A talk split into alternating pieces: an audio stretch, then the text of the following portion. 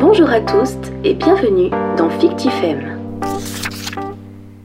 Salut, je suis Laetitia Combe, alias Liden Lafay, illustratrice engagée du blog Cœur avec la chatte. Et voici le premier épisode de Fictifem, un podcast en partenariat avec la Tribune des Vagabonds du Rêve. Ici, nous parlerons de littérature de fiction au travers du prisme du féminisme et aujourd'hui, je suis avec Sybille Marchetto. Sybille Marchetto, bonjour. Bonjour Laetitia. Tu es autrice, novelliste et également organisatrice d'événements, euh, notamment le festival Nice Fiction, qui est un festival de l'imaginaire concentré autour de la littérature. Et c'est aussi un festival ludique. Ludique, science, enfin très multidisciplinaire. Non, ça veut rien dire, multidiscipline. Disons que ça crée aussi la transdisciplinarité. Voilà, c'est vraiment l'objectif. L'objectif, ça a toujours été, dès le début, ça a été démontré que tous les arts se valent et la science et les arts sont des, des, des matériaux qui sont vraiment équivalents et qui nourrissent l'imaginaire et la culture collective. En 2017, tu as publié un recueil de nouvelles intitulé Les dragonnets ne savent pas voler et autres récits d'à côté. Dans ce cette première nouvelle, du coup, les dragonnets Novella. Volé, alors, j'insiste, alors c'est pas pour faire pompeux, même si on a dit qu'on allait être pompeux pendant cette émission, mais c'est parce que la novella est un genre vraiment très méconnu en France.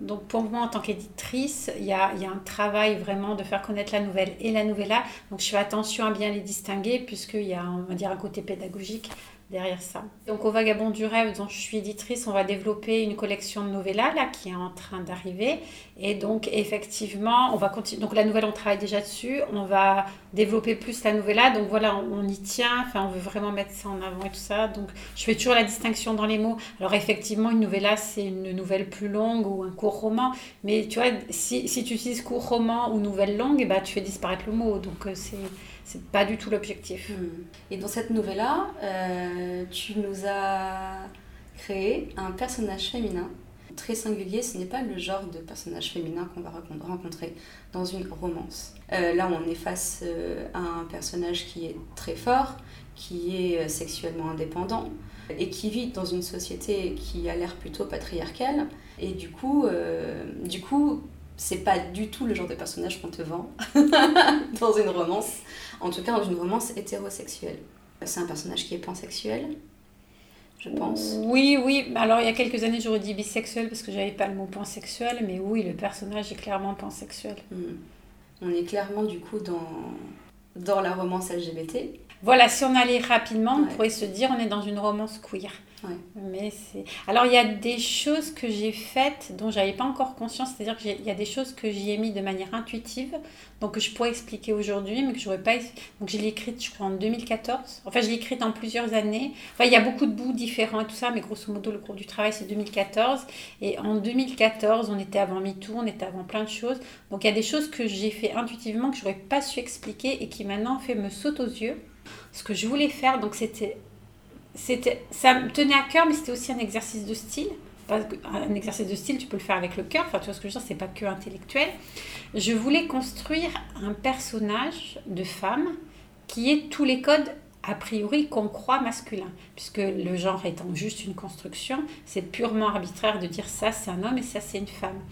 Et j'ai commis une petite erreur que je m'explique, mais que je trouve intéressante, c'est que euh, dans la société actuellement, euh, on déconstruit le féminisme en disant il y a le féminisme, l'égalité homme-femme, etc.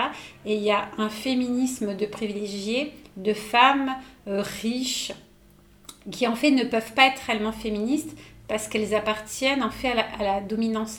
Le, patriarcat, donc on en a parlé, toi et moi, quand on était à Clans, donc sur une autre table ronde, le patriarcat, c'est pas un système des hommes contre les femmes, c'est un système d'une classe dominante contre les autres. Et en fait, ce qui détermine la classe dominante, ça peut être le genre, être un homme, mais une femme très riche dans le patriarcat est un homme. Et donc, si tu veux, ce qui m'amuse, c'est le travail que j'ai fait, c'est-à-dire qu'à l'époque, je me suis dit, je vais construire une femme dominante avec des codes d'homme. Et donc, pour être une femme dominante avec des codes d'homme, il fallait qu'elle soit très riche. Et en fait, en construisant un personnage d'une femme très riche, en fait, j'en ai fait un être dominant du patriarcat ordinaire, puisque dans notre société, une femme très riche, je vais prendre un exemple tout bête, genre la reine d'Angleterre, enfin tu vois, c'est, tu vois, des, gens, on va dire, à ce niveau de pouvoir, sont en fait des tenants de la domination patriarcale. La reine d'Angleterre est supérieure, supérieure entre guillemets, on se comprend, à, tous les hommes qui habitent l'Angleterre, par exemple. Donc le personnage donc, est décrit, donc on est dans une, une Londres alternative.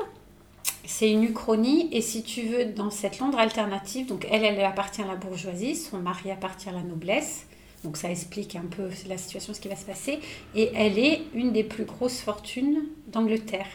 Donc si elle a, enfin, tu vois ce que je veux dire, elle appartient purement au patriarcat, puisque sa domination est due à sa fortune, tu vois. Donc, c'est un piège dans lequel je suis tombée, mais je suis contente d'y être tombée parce que ça donne la nouvelle telle qu'elle est. Donc, tu vois, peut-être maintenant, je ne les réécrirai pas de la même façon, mais je suis contente de l'avoir fait. Parce qu'en fait, quand finalement j'ai cherché à, à, trouver une femme qui ait des attributs masculins, en fait, pour qu'elle soit crédible, il fallait qu'elle soit très riche. Mhm. Donc, je suis contente, tu vois ce que je veux dire? Ça a été totalement intuitif et tout, mais je suis contente d'avoir fait ça. En fait, dans la construction euh, patriarcale, donc bah là j'écoutais un podcast récemment et tout ça, on apprend aux hommes à se défaire de l'amour, à se défaire de leur empathie pour être assez fort. Donc euh, on pense à tort que la valeur d'un homme, euh, être viril, il va être peu engagé, peu dans l'empathie. Donc en fait, il était nécessaire que donc, le personnage principal, donc Elisabeth, échoue dans des relations amoureuses par manque d'empathie pour, on va dire, embrasser ce caractère masculin. Donc effectivement, à un moment donné, elle est en couple, en relation avec Alice, qui est très amoureuse d'elle, puisque Alice est un personnage purement féminin, donc très empathique, très amoureuse. Et donc, à un moment donné, Alice se rend bien compte que Elisabeth la maltraite. Et la réaction saine quand tu es dans une relation avec quelqu'un qui est toxique pour toi, c'est de le quitter. Donc, il faut qu'Alice quitte Elisabeth, c'est nécessaire, parce qu'effectivement, Elisabeth est toxique je veux dire, elle se comporte mal.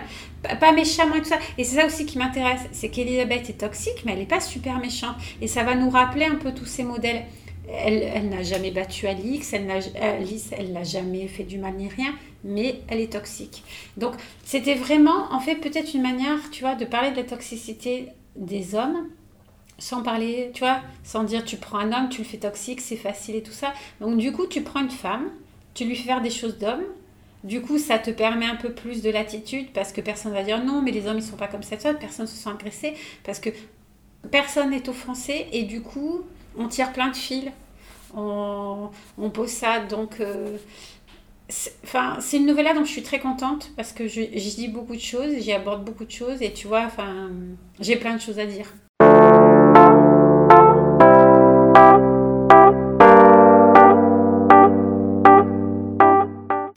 À l'heure, tu as évoqué du coup les relations toxiques dans la romance. Pas que je sois très très friand de, de, ce genre-là, mais euh, chaque fois dans le cinéma notamment, que j'ai été en présence d'une romance, on m'a vendu une relation toxique comme étant une relation saine.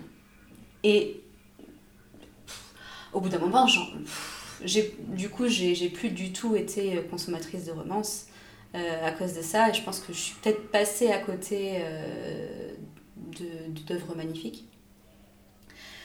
Mais un exemple un peu mainstream que je t'avais envoyé, euh, ça va être l'exemple du couple Han Solo et la princesse Leia dans Star Wars et dans l'Empire contre-attaque.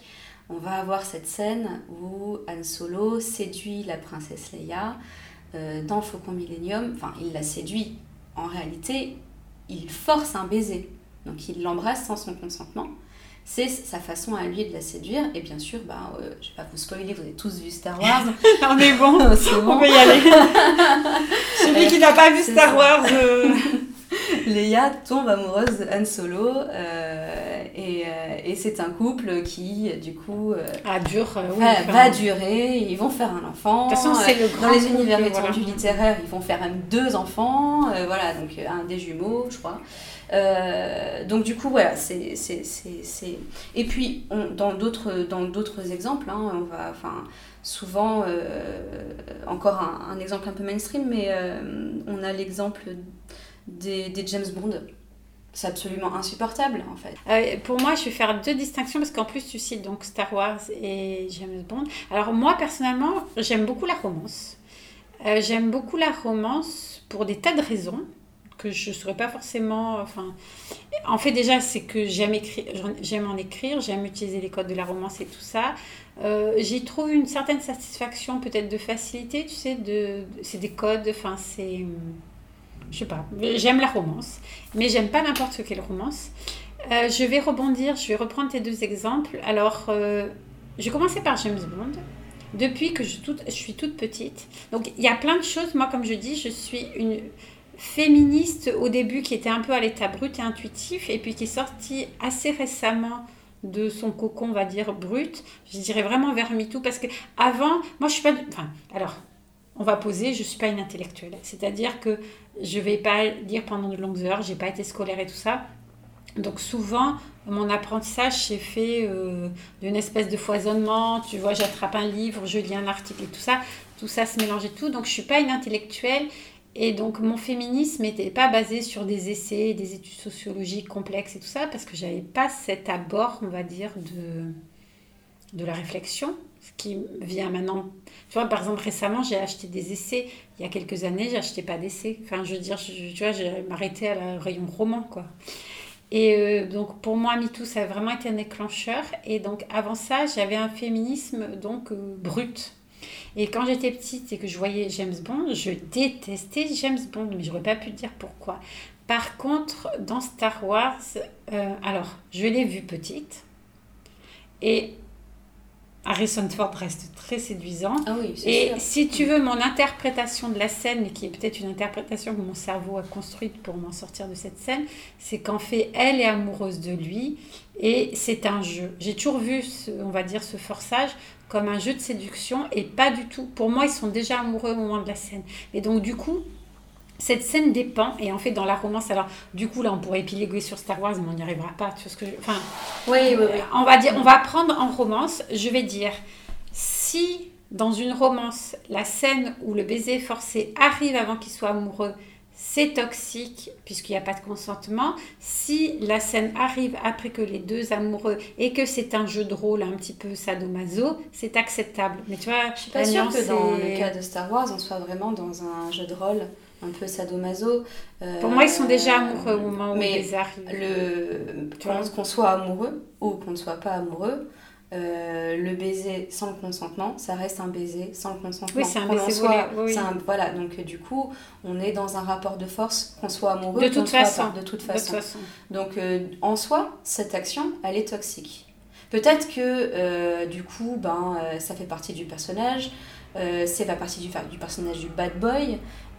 Généralement dans les romances, c'est souvent d'ailleurs ce qui m'énerve le plus haut point, c'est que on vend euh, le personnage du bad boy qu'on érotise.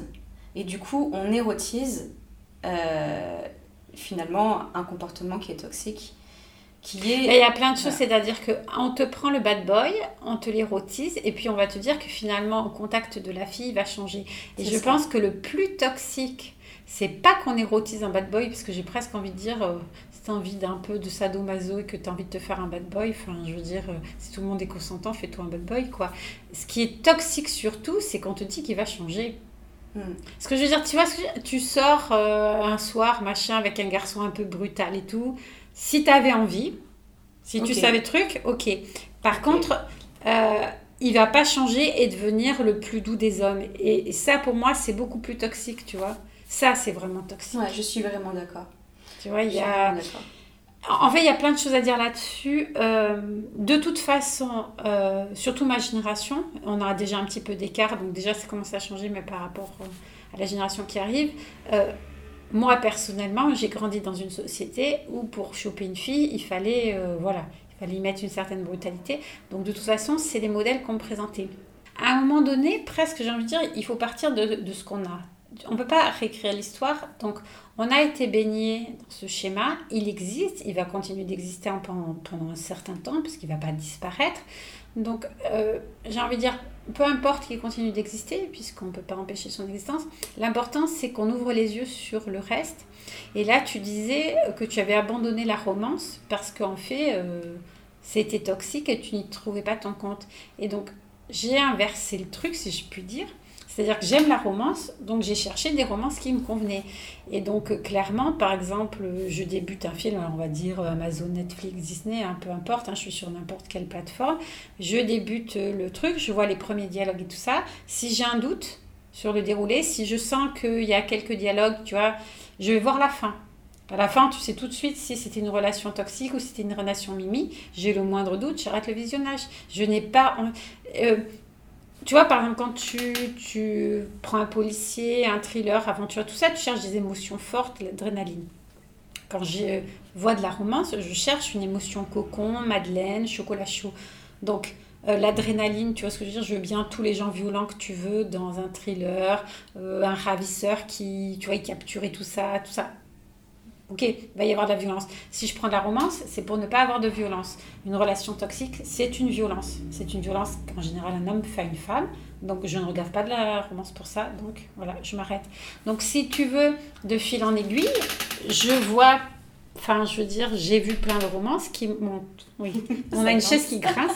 J'ai vu, voilà, tout un tas de romances qui m'ont satisfait au niveau de la représentation, où j'ai trouvé mon compte de Madeleine et de chocolat chaud il y a peut-être euh, quelques mois, peut-être que c'était en 2020 d'ailleurs, est sorti 365 DNA. ça, oh, c'est quel enfer, quel enfer. Bon, donc Netflix te le vend comme de la romance.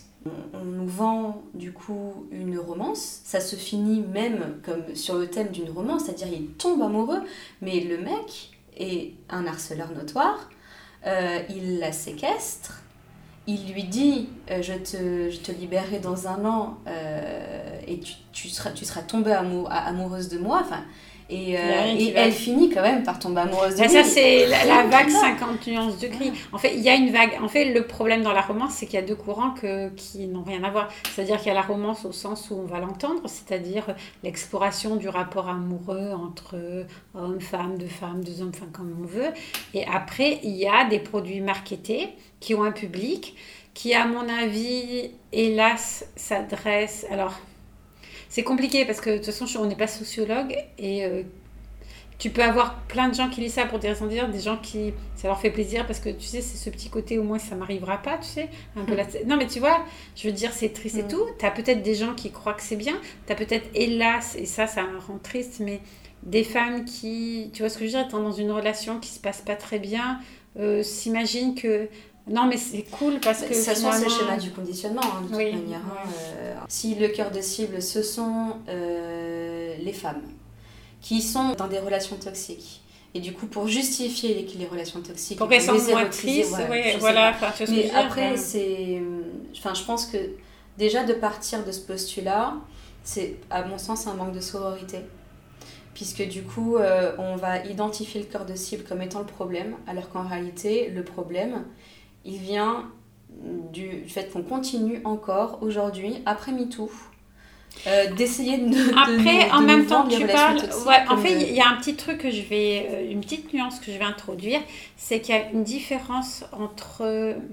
Alors, comment le dire? Il y a une différence entre la romance et les fantasmes sexuels. Je m'explique parfois, et ça c'est très intime, alors on ne peut pas parler aux gens de leur fantasme sexuel parce que par définition un fantasme sexuel c'est quelque chose de très intime qui doit rester dans ta tête à toi tout seul, qui n'est pas euh, qui n'a pas à sortir.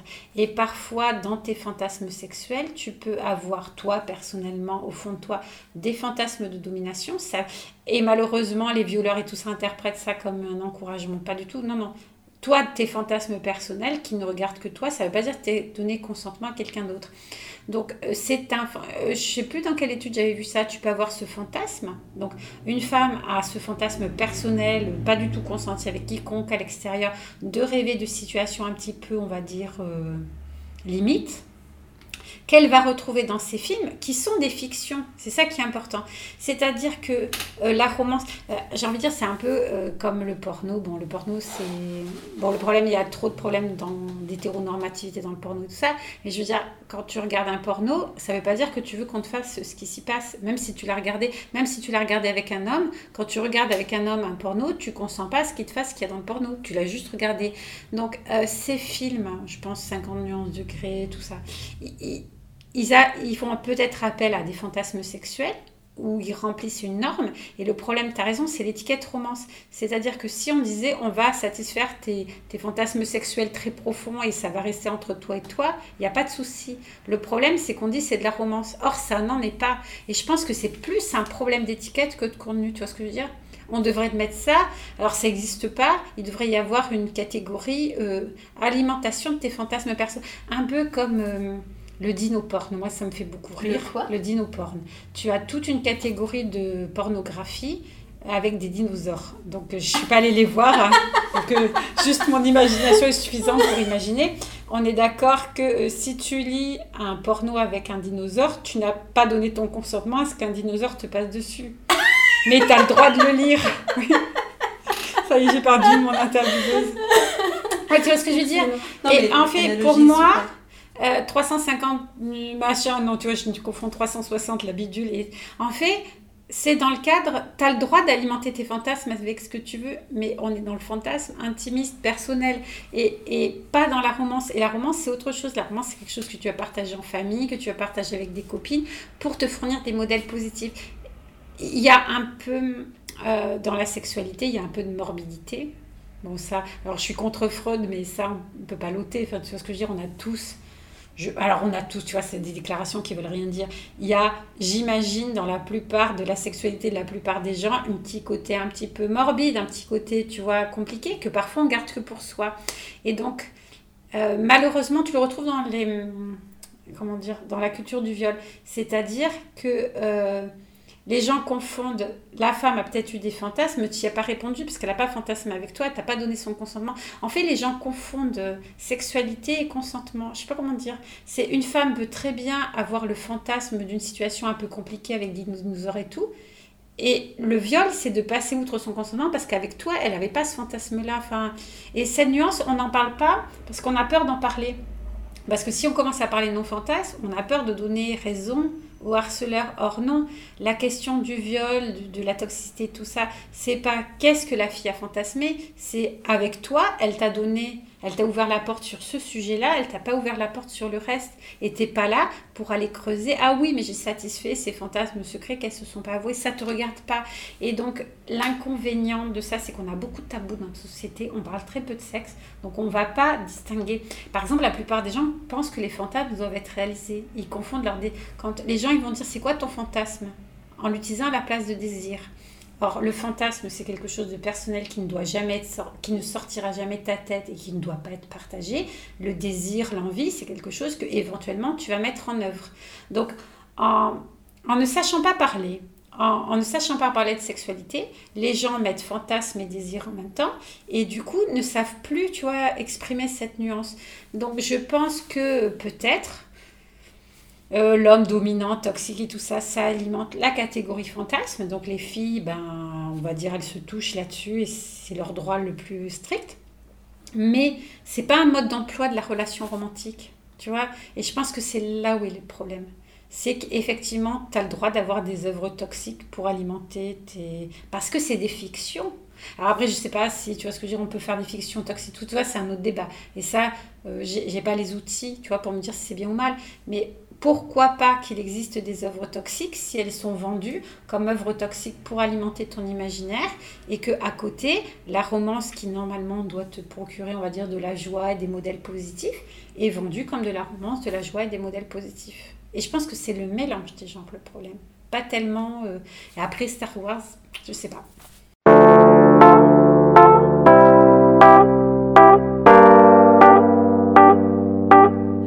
des trucs, tu peux pas passer outre. Mais je pense qu'on peut déconstruire une œuvre sans forcément en fait euh, la canceller. Euh, on parle beaucoup de la cancel culture aujourd'hui. Voilà, on est bien d'accord là-dessus. Peut-être on déconstruit une émission sur la cancel voilà. non mais c'est ça, on déconstruit ensemble, on réfléchit, bien sûr l'œuvre existe, on la regarde. Par contre, James Bond, clairement, pour moi, on est dans du fantasme. En fait, c'est toujours la même chose, on est dans du fantasme mm. masculin. Si c'est pris pour du fantasme allez, j'ai envie de dire chacun ses fantasmes. Si c'est mis en modèle, ça ne va pas. En fait, c'est un peu, voilà, tu vois, on revient toujours au truc. Ça dépend de l'usage que tu fais de l'œuvre. Ça dépend de la lecture que tu fais de l'œuvre. Si tu as envie de... Mettons que tu seras jamais espion. Donc, j'aime bien, c'est un fantasme. Tu es en train de te faire un petit film où tu es espion et tu tombes toutes les femmes. Si c'est un fantasme que tu gardes pour toi, chacun a le droit de rêver de ce qu'il veut. Si tu confonds avec la réalité et alors que tu n'es pas espion, tu crois que tu te fais toutes les filles comme ça sans leur demander leur avis, on a un problème en fait. La fiction, en fait, doit envoyer des codes. Ça, c'est un truc euh, qui, qui m'interpelle et que souvent j'ai l'impression que les gens ne comprennent pas. Enfin, je, vais beaucoup trop loin.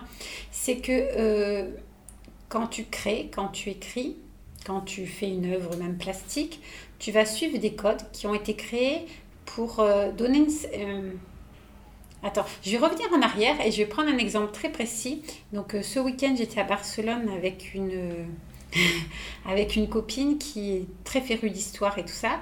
Et donc on arrive, on est face à des œuvres, donc c'était des œuvres iconographiques, donc très catholiques et tout ça. Donc on discutait, donc euh, donc c'est on, voilà, on est dans une galerie sur le médiéval, donc les œuvres sont catholiques puisqu'à l'époque tu avais peu de représentation ou pas profane, ça je ne peux pas dire puisque je suis pas historienne. Et elle me dit, tu te rappelles des cours de collège? Alors non, pas du tout, où on nous expliquait que dans la composition de cette œuvre, il y avait tout un message il y avait, suivant, tu sais, les éléments et tout ça. Et donc, euh, dans une œuvre de fiction, dans cette œuvre de, du monde médiéval sur une représentation religieuse, euh, il y a tout un tas de codes qui te disent tout un tas de messages. Et la fiction, c'est ça. C'est-à-dire que ce soit une romance, euh, l'action et tout ça, c'est la fiction obéit à tout un tas de codes qui te disent des choses. Et en fait, c'est pas réaliste, c'est pas un dialogue entre toi et moi et tout ça. C'est tu vas utiliser des codes qui se sont, que tout le monde partage, on va dire, dans ta culture, dans ta société, pour transmettre un message. Et l'important, enfin, comment dire? L'important, c'est la manière dont tu utilises les codes. Un truc qui me frappe, moi j'aime beaucoup, beaucoup, donc je l'ai dit abondamment, j'aime beaucoup les dramas coréens qui m'intéressent beaucoup dans leur construction. Alors j'aime la façon dont ils abordent le fantastique et tout. J'ai regardé beaucoup de romances coréennes. D'ailleurs, tiens, je vais faire une parenthèse parce qu'il y a un truc qui m'a frappé, c'est que la société coréenne est très en retard sur le féminisme par rapport à nous, a priori. Donc on pourrait se dire, putain, la romance coréenne doit être vraiment euh, encore plus toxique que la nôtre, logiquement. Mm. Et alors, mais je ne sais pas du tout. Et si jamais il y a un historien ou tu vois quelqu'un qui peut m'expliquer, un sociologue et tout, je suis, enfin, j'ai vraiment envie de savoir pourquoi. La romance coréenne, alors de maintenant, hein, des séries, on va dire de 2019, 2020 et tout ça, est extrêmement peu toxique. Et au contraire, très très intéressante. C'est-à-dire que, enfin, je veux dire, euh, un homme forcera pas un baiser. Enfin, j'ai que, enfin, bon, j'ai vu quelques romances toxiques, hein, bien sûr, mais un peu plus anciennes et tout. Mais par exemple, dans les productions récentes, un homme ne forcera jamais un baiser. C'est est-ce que je peux t'embrasser? Est-ce que tu es OK? Tout ça. Donc là, c'était la parenthèse. Et donc, en fait, par exemple, dans, donc ils, sont a priori plus pudiques que nous. Alors, la pudeur, hein, c'est toujours très relatif, je me méfie de ce mot. Et donc, euh, la façon dont on va décrire l'amour, par exemple, ça va être de s'enlacer. Et il va y avoir moins de baisers. Or, dans une romance occidentale, si tu veux, tu vas devoir montrer une scène de sexe pour montrer que les gens s'aiment. Et ça ne veut pas dire que euh, dans un pays, tu t'enlaces pour, et dans l'autre pays, tu couches. Ça veut dire que dans la fiction, dans la romance, tel pays, pour dire que les héros s'aiment vraiment très fort, tu dois les faire coucher. Et dans tel autre pays, pour dire que les héros s'aiment très fort, tu dois les faire s'enlacer. Et en fait, ce sont des codes. En fait, tu sais pas s'ils couchent dans un... Enfin, c'est pas la réalité, en fait. C'est un message toi, occidental, voilà, il faut qu'on couche pour que. Et, je pense que c'est très très important, ben, en fait, de parler de la fiction en tant que telle. Et je trouve qu'on n'en parle pas assez. On se dit jamais qu'est-ce qu'une fiction? On, tient pour acquis. Tu vois, euh, c'est une histoire, ça doit me parler, ça doit parler à mon cœur et tout ça. Et on oublie trop souvent que non, on doit te donner des codes pour que tu comprennes un message. Tu vois, une sorte de message codé en fait. Il y a un truc qui m'a intéressée, c'est que euh, la, fiction, voilà, c'est des codes faciles qu'on va nous vendre dans un truc, mais la fiction, on, est passé à côté, mais on en reparlera à l'occasion, c'est aussi un moyen de proposer des modèles pour les gens, justement, de proposer des modèles queer et tout ça, pour les gens qui peinent à s'identifier. Et euh, dans une, un drama coréen que j'ai vu récemment, qui est Love Struck in the City, qui m'a beaucoup plu. Alors pourquoi il m'a beaucoup plu? Parce que déjà il était euh, original dans sa construction. En fait, ça fait semblant que c'est une télé-réalité. Hmm. C'est une vraie fiction si tu veux, mais qui fait semblant qu'elle est une télé-réalité. Donc la construction est très rigolote et tout ça. Et il y a une scène qui me plaît beaucoup, c'est que jusqu'à présent, dans les romances que tu as vues, même dans les films en général, euh, à un moment donné, les amoureux couchent ensemble parce que c'est comme ça qu'on signale aux spectateurs que les amoureux donc sont des amoureux. Et donc si tu veux, la scène commence, ils s'embrassent, ils se chauffent bien, en général ils sont dans le même lit, et toi, tu comprends qu'ils ont couché ensemble. C'est comme ça. Et en fait, t'as pas vu une longue scène de sexe, tu as juste vu deux personnes dans un lit qui s'embrassaient, ils ont couché ensemble. Et donc, dans Lovecraft in Society, alors désolé, je peux aller un peu, mais bon, je dis pas qu'ils sont les personnages comme ça. Enfin, comme il y a plusieurs couples, tu vois ce que je veux dire? Je ne sais pas de, duquel je vais parler. Donc, tu as une scène qui commence où ils sont en train de se chauffer bien dans le lit, tout ça. Il l'embrasse, donc déjà, il lui demande s'il peut l'embrasser. Donc, parce que souvent, tu as eu dans les critiques, on va dire, euh, de la déconstruction, tout ça, oui, mais comment on fait pour draguer tout ça? Comment on fait pour demander le consentement? Ben, C'est simple, pendant l'acte sexuel, tu demandes parce que tu as une bouche et tu peux parler et tu dis, voilà, est-ce que tu es d'accord pour? Parce que voilà, donc si tu veux, lui demande si elle est d'accord pour l'embrasser, tout ça. Et la scène commence, et si tu veux, par rapport au chaos auquel on est habitué, moi j'ai compris, je pense que le spectateur comprend, qu'ils couchent ensemble. Sauf que. Non. Là, il y a une scène, donc ils sont en train de se chauffer, tout ça. Moi, pour moi, la scène était vendue, était terminée. Et là, il lui dit Est-ce que tu es d'accord? Alors, je ne sais plus comment il pose la question, hein, c'est mignon, c'est bien fait, tout ça. Est-ce que tu es d'accord pour qu'on aille plus loin? Et là, je me suis dit j'ai trouvé ça génial, c'est-à-dire qu'en fait, c'était pas vendu. Le mec, on te pose que non, elle n'a pas donné son consentement pour coucher, elle, s'est chauffée avec lui, ils se sont embrassés. Et donc au moment où ils vont vraiment coucher ensemble, alors qu'ils se chauffent depuis un moment, il lui demande son accord. Et je me suis dit, la fiction, c'est aussi ça, c'est de, soi-disant que c'est pas possible de demander le consentement à quelqu'un qu'on peut pas parler. Ben, eux, ils sont hyper séduisants, ils fonctionnent bien tout, et tu vois, ils ont pu poser la question alors qu'ils étaient au lit et tout. Donc la, la fiction peut à la fois être cathartique, c'est-à-dire euh, pour euh, explorer euh, ses fantasmes, et si les fantasmes, c'est aussi euh, ben, le bad boy violent qui ne demande pas le consentement, ben, c'est ok. Du moment qu'il y a un avertissement, du moment qu'on sait où on se situe, du moment qu'on a les moyens, du moment qu'on ne met pas ça dans les mains d'une jeune fille en lui disant voilà, c'est la vie, ma chérie. Euh, après, si tu es adulte, tu sais ce que tu fais, lis ce que tu veux. quoi. C'est ça. Et mm. la fiction, ben, ça peut être aussi un pédagogique, mm.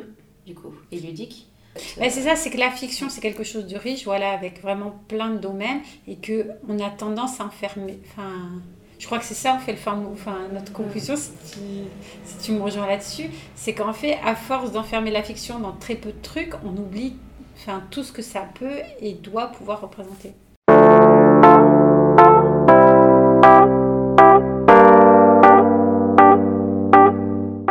Sybille, merci beaucoup. Merci à toi.